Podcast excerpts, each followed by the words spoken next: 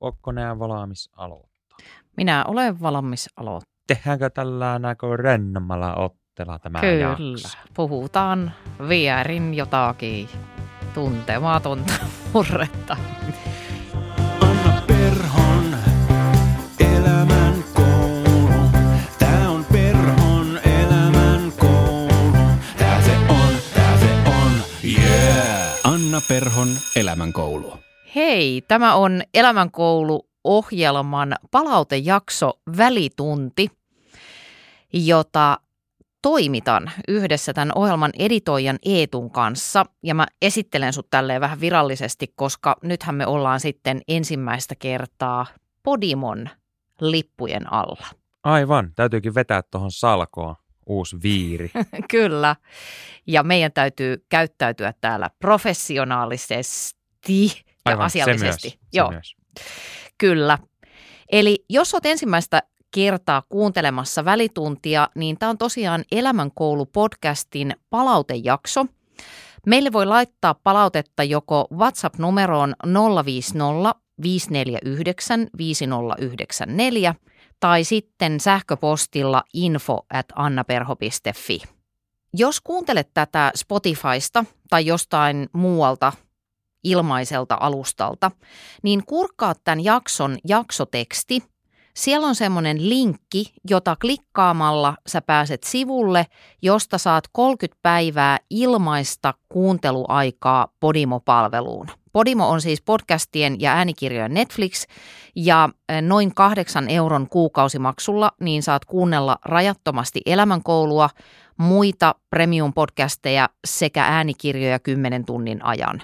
Mutta jotta ei tarvitse kuunnella sikaa säkissä, niin tosiaan saat sen ilmaisen 30 päivän kokeilujakson ainoastaan siitä linkistä, mitä sä painat tämän jakson sieltä jaksotekstistä. Tai sitten voit myöskin tilata mun uutiskirjeen annaperho.fi kautta uutiskirje, niin mä jaan sitä linkkiä myöskin siellä. Sanoinko mä tämän Eetu nyt tarpeeksi selvästi, että mitä pitää tehdä? Tajusitko sä? Joo, linkki tuossa kuvauksessa ja sieltä 30 päivää ilmasta kuunteluaikaa ja sitten sen jälkeen voin päättää, että haluanko maksaa vai en. Ja totta kai haluan. Mua jäi vaan kyllä omiin korviin kaikumaan se sijan kuuntelu säkissä, että se ei välttämättä ole kauhean miellyttävää. No ei niin. Joo, se oli vähän epämiellyttävä mainoslause.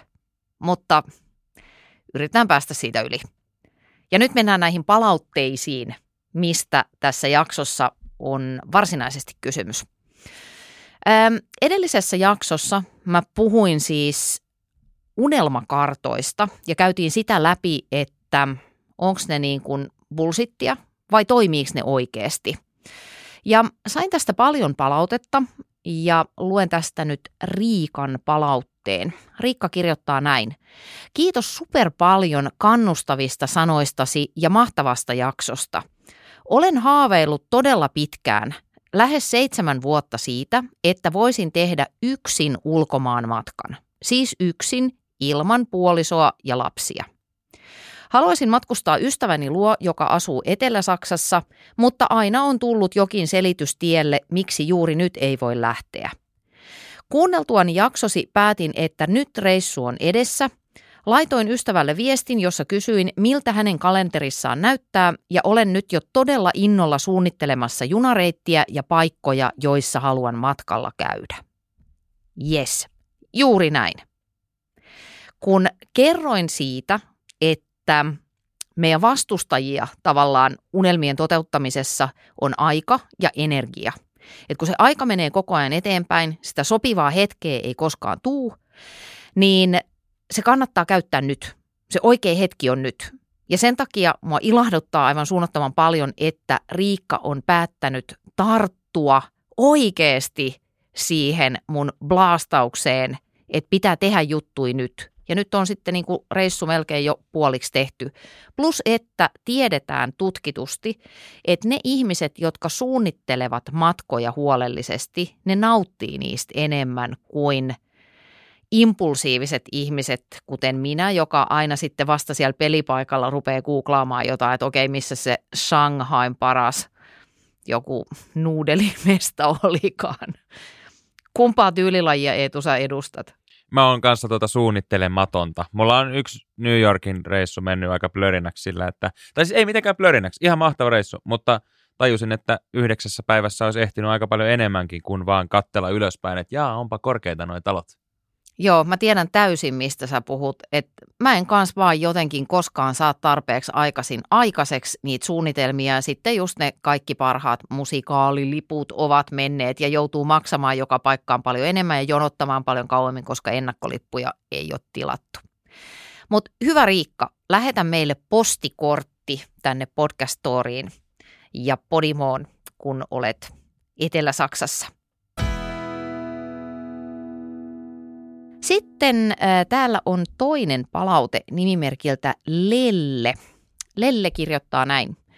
Hyvä, että puhuit unelmakartoista. Äh, ärsyttää, kun eräs ystäväni on totaalisesti hurahtanut unelmakartta hommiin ja eiku mitä, unelmakartta hommiin ja erilaisiin kortteihin. Ja hän sanoo, että manifestointi toteuttaa itsessään kaikki toiveet. Eihän se niin voi olla. Kyllä ihmiseltä tarvitaan itse paljon tekemistä, että unelmat toteutuvat, josko toteutuvat sittenkään.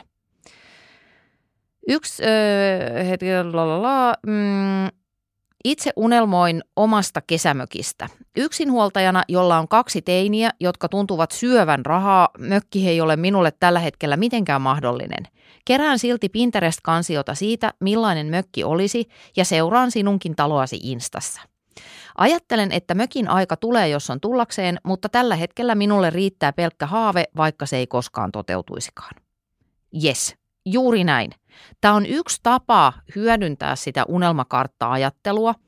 Eli vaikka ei vielä olisi niin kauhean konkreettinen, jos se oma haave on etäinen, ei vielä niin realistinen, niin tästä ajattelusta tulee kuitenkin vähän niin kuin valo sinne horisonttiin – on jotain semmoista mielekästä, jota kohti pyrkiä ja kasvaa.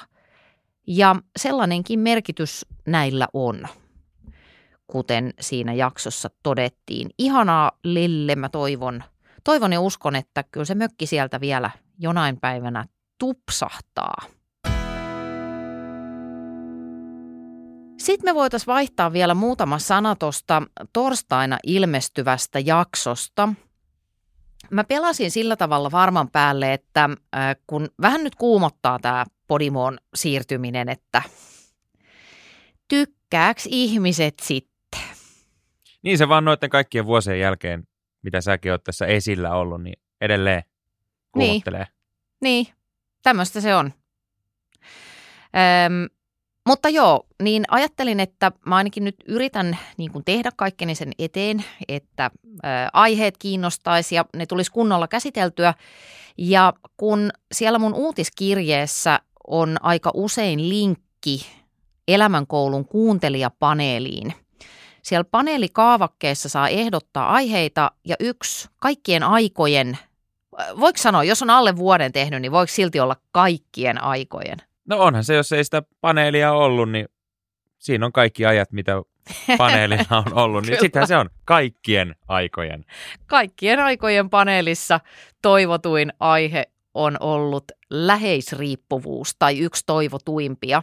Plus, että mä olen tässä puffannut pitkin syksyä, että kohta ruvetaan puhumaan ihmissuhteesta, niin nyt se tapahtuu. Ja läheisriippuvuus on mulle itselle jonkin verran tuttu aihe, semmoisen, erityisesti semmoisen 90-luvun klassikkokirjan kuin Naiset, jotka rakastavat liikaa kautta. Se oli sellainen kulttikirja, kun silloin ei oikein tuota internettiä ollut, niin tämä kirja vaihtoi omistajaa kädestä käteen ja se oli vähän sellainen niin kuin salaseurajuttu. Niin mä, että silloin oli just kirjoja. Oli ei kirjoja. Ollut, ne oli niin kuin oikeita, niitä ei pystynyt kuuntelemaan täältä Podimosta? Ei, vaan ne luettiin lukutikun kanssa ja sitten jos tavas väärin, niin opettaja löi karttakepillä Aika jännä ilmiö. Joo, silloin lyötiin lapsia ja ajateltiin, että opitaan paremmin kuin vähän pelkää. Jees, no mutta siis äh, on niin jo, jonkun verran hanskassa tämä homma, mutta ei läheskään niin paljon, että olisin uskaltanut siitä ihan niin kuin monologina viisastella – Joten mä soitin Ritva Huuskolle, joka on läheisriippuvuuden asiantuntija. Ja äm, lähdettiin liikkeelle siitä, että mistä tämä läheisriippuvuus oikein syntyy. Kuunnellaan ihan pieni pätkä siitä, että miten Ritva lähti tätä paaluttaa. Siellä on turvaton kiintymyssuhde taustalla, jossa ei ole oppinut, että on rakastettava omana itsenään. Niin sitten se on koko ajan, se uskomus on siellä taustalla. Ja siksi ei uskalla vaatia eikä toivo oikeastaan itselle. voi toivoa itselleen jotain, mutta ei saa tuntea niitä tunteita, mitä tuntee. Että omat tunteet voi olla vaikka väärin. Joo, tämä oli pieni raapaisu siitä äh, lähes tunnin mittaisesta keskustelusta, mikä me Ritvan kanssa aiheesta käytiin. Mutta tässä pätkässä ollaan jo heti tosi ytimessä, eli mä paljastan nyt, nyt tulee juonipaljastus, niin läheisriippuvuus on reaktio ihmisen ydinpelkoon, eli yksin jäämisen pelkoon. Ihminen muodostaa tämmöisen käyttäytymismallin, jossa hän pyrkii torjumaan tai ainakin lievittämään sitä yksin jäämisen pelkoa. No sitten toinen kiintoisa pointti on se, että ihan niin kuin jo itse termikin kertoo, niin läheisriippuvuus on yksi riippuvuuksien muoto ja läheisriippuvuuteen hyvin usein, ei aina, mutta hyvin usein kytkeytyy muitakin riippuvuuksia. Niin niistä Ritva totesi muun muassa seuraavaa. Joo, riippuvuusko riippuvuus. Ajattelee, että siellä lähes riippuvassa parisuhteessa olla riippuvaisia voi olla monista eri asioista. Et voi olla nimenomaan se syömishäiriö, joka on myös riippuvuus ää, ruokaan ää, tai riippuvuus syömättömyyteen tai riippuvuus voi olla toisella työhön, työnarkomania, ää, voi olla riippuvuus alkoholiin, mikä vaan, mutta siis lähes riippuvuus, se toinen on riippuva. Oikeastaan molemmat parisuhteen osapuolet on myös samalla riippuvaisia toisestaan. Eli heillä on riippuvuus siihen sitten, suhteeseen. Siinä oli paljon, paljon erilaisia ristikkäisyyksiä. Ähm, joo, sitten jännittävää, tai en tiedä onko jännittävä oikea, oikea sana, mutta ehkä semmoista niin kuin samaan aikaan jotenkin surullista ja kiinnostavaa on se, että tämmöinen läheisriippuvainen henkilö työntää aina ne omat tarpeensa syrjään, on valtavan altis palvelemaan muita – ennakoimaan ja aistimaan heidän mielialojaan, jotta hän pystyy omalla käyttäytymisellään ikään kuin kontrolloimaan niitä. Ja siinähän taas pohjimmiltaan ollaan kontrolloimassa sitä yksin jäämisen pelkoa. Niin kuunnellaan vielä ihan lyhyt tiiseri siitä, että, että miten Ritva lähti hahmottamaan tätä kuviota. Hirveän moni lähes riippuva odottaa sitä, että koska hän lukee niin muiden tarpeita herkästi ja, ja oikeastaan haluaa miellyttää toisia sillä, että hän täyttää muiden tarpeita, ää, niin hän odottaa samaa itselleen. Eli että muut yhtä mielellään ja herkästi lukee hänen tarpeita, ja kun sitä ei tapahdu, niin sieltä tulee se katkeroituminen. Ja, ja oikeastaan sitten vielä enemmän vahvistaa sitä, että ok, mä en ole minkään arvoinen, ellei mä suorita. Yes. Tai oikeastaan no, koska toi oli... Todella iloinen asia. joo, ö, joo mutta tämmöistä keskustelua. Mä olin siitä ihan valtavan jotenkin, en mä voi sanoa inspiroitunut, mutta tämä oli ensimmäinen kerta mun elämässä, kun mä oikeasti koin ymmärtäväni, että mistä tässä ilmiössä on kysymys – miten sitä voi purkaa, miten sille voi, mitä sille voi tehdä ja kuinka monenlaisiin asioihin tämä heijastuu ihmisten elämässä ilman, että tämä läheisriippuvainen itse tai hänen ympärillään olevat ihmiset edes ymmärtävät, että mitä siinä suhteessa oikein on menossa. Eli kaikki voi vähän huonosti, kaikki on koko ajan niin kuin vähän hankalaa, mutta ei oikein päästä kiinni siihen, että, että mistä tämä johtuu niin jos aihe vähänkin kiinnostaa, jos vähänkin kello kilkahti noiden Ritvan sitaattien yhteydessä, niin lämmin suositus. Tule kuuntelemaan seuraava jakso Podimo-alustalle. Ja mä vielä kerran kertaan sen, että tämän jakson jaksotiedoissa on linkki, jolla sä saat 30 päivää ilmaista kuunteluaikaa. Onks, mä muuten tulin ajatelleeksi Eetu, että meillä on varmaan tämmöinen tietynlainen läheisriippuvuussuhde. Mitä tarkoitat? Tarkoitan sitä, että mm, mä en niin kuin pysty oikein tekemään tätä ohjelmaa ilman sua. Niin. No Tois- siinä tapauksessa mä oon kanssa ruuasta riippuvainen, koska jos mä oon syömättä viikon, niin saattaa käydä huonosti, että niin, se on Ai- vähän, aivan, ja ei sille ehkä ihan toteudu, että mähän en, jos olet huomannut, niin ihan hirveästi niin kuin pyrin miellyttämään sua. se on totta. Mutta melkein se menee niin kuin toisinpäin. Niin, mulle maksetaan siitä, niin se on jotenkin kivempi miellyttää. Niin, totta. Toihan on yksi maailman vanhimmista liikeideoista. Et siinä mielessä myös olen riippuvainen tekemään työni, jos Joo. haluan pitää esimerkiksi kotini tai ostaa sitä ruokaa. Et on tässä monenlaisia riippuvuuksia, mitä tuossa aikaisemminkin lueteltiin, niin kaikki Totta. pätee. Kaikki pätee. Hyvä. Alkoholiike olisi ihan kiva, että olisi tarjolla. Niin. Mä oon addiktoitunut tähän Finrexiiniin, mitä mä oon juonut tässä koko päivä. Musta tuntuu, että jotenkin niin kuin mun moodi nousee tälleen, kun ollaan nyt jo tässä iltapäivässä. Ei se saattaa olla se viina, mitä mä lorahtin puolessa välissä Jaa, mä ajattelinkin, että tästä tuli jotenkin iloisempi tunnelma, kun tämä on kuitenkin vähän raskas aihe. Etkä sä tuolla meidän vedenkeittimellä sitä, koska sinne on kanssa vähän vanhoja höyryjä saattanut jäädä. No niin, ilmakos toimi. Hyvä. Hei, torstaina siis suuri läheisriippuvuus-spesiaali ja laita ihmeessä ö, palautetta, kysymyksiä, saa ehdottaa aiheita, ehdota hyviä vieraita, niin me yritetään palvella sua, koska me ollaan läheisriippuvaisia sinusta, rakas kuuntelija. Käytä meitä hyväksesi. Toikin on muuten totta. Mm. Turhaan me täällä lätistäisi, jos ei tätä kukaan kuuntelisi. Ja Niin. nythän se selviää, kuinka moni teitä nyt sitten kuuntelee. Kyllä. Torstaihin. Sorom no.